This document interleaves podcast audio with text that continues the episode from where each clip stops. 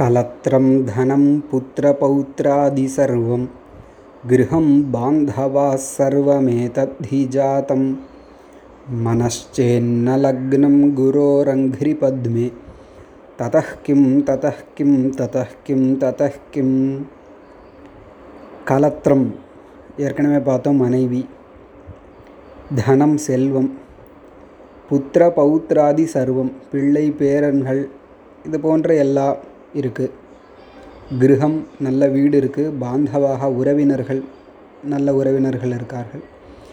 சர்வம் ஏதத் ஜாத்தம். ஜாத்தம்னா சமூகம்னு அர்த்தம். இந்த சமூகம் எல்லாமே சர்வம் ஏதத்து. இது எல்லாமே இருக்குது இருக்குதுன்னு அர்த்தம் எடுத்துக்கணும். அஸ்தி அப்படின்னு அர்த்தம் எடுத்துக்கணும்.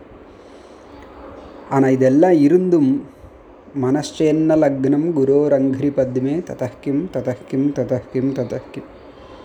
குருவினுடைய பாதத்தாமரைகளில் மனசு ஈடுபடலைன்னா என்ன பிரயோஜனம் என்ன பிரயோஜனம்னு கேட்குறார் கலத்திரம் தனம்லாம் முன்னாடி ஸ்லோகத்துலேயும் வந்திருக்கு. முதல் ஸ்லோகத்தில் வந்த விஷயந்தான் ஆனால் முதல் ஸ்லோகத்தில் அழகு புகழ் இவைகளோடு சேர்ந்து மனைவி பணம்னு சொன்னதுனால புலனின்பத்திற்கு சாதனமான மனைவி புலனின்பத்திற்கு சாதனமான செல்வம் அப்படிங்கிறது முதல் ஸ்லோகத்தில் விவக்ஷ பண்ணார். விவக்ஷ பண்ணார்னா சொல்ல விரும்பினார்.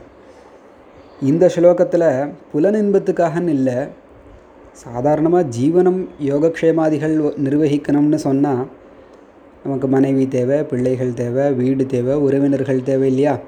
அப்போது புலனின்பத்திற்காக மனைவின்னு இல்லை புலனின்பத்திற்காக பணம்னு இல்லை சாதாரணமாக நம்ம ஜீவன நிர்வாகத்துக்காக பணம் இருக்குது இப்போ புலனின்பத்துக்காக இல்லை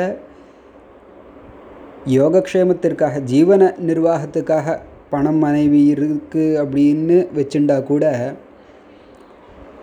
அப்போ என்ன அர்த்தமாகுது புலனின்பத்திற்கு பின்னாடி இவன் ஓடலைன்னு தெரியறது. பரவாயில்ல நீ அப்படி உத்தமனாகவே இரு. ஆனாலும் என்ன பிரயோஜனம்? குருவோட பாதத்தில் உனக்கு மனசு ஈடுபடலைன்னா அப்படிங்கிறதுனால இந்த ஸ்லோகத்தில் திருப்பியும் கலத்திரம் தனம் புத்திர பௌத்திர. புத்திர பௌத்திராதிகளோடு சேர்ந்து கலத்திரம் தனம் இதை எடுத்துட்டதுனால புத்திரர்கள் பௌத்திரர்கள் உறவினர்கள்லாம் நமக்கு வந்து நம்மளுடைய வாழ்க்கைக்கு உறுதுணையாக இருப்பார்கள் இல்லையா? நமக்கு அவ்வளோ இன்பத்தை கொடுப்பவர்களாக இல்லைனா கூட சப்போர்ட்டிவாக நம்ம வாழ்க்கை நடத்துவதற்கு உறுதுணையாக இருப்பார்கள்.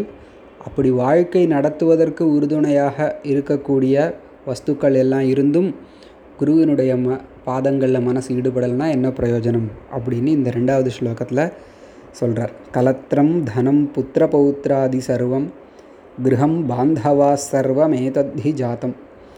மனச்சேன்னலக்னம் நலக்னம் குரோ ரங்கிரி பத்மே தத்கிம் தத்கிம் ததஹ் கிம் ததஹ் கிம்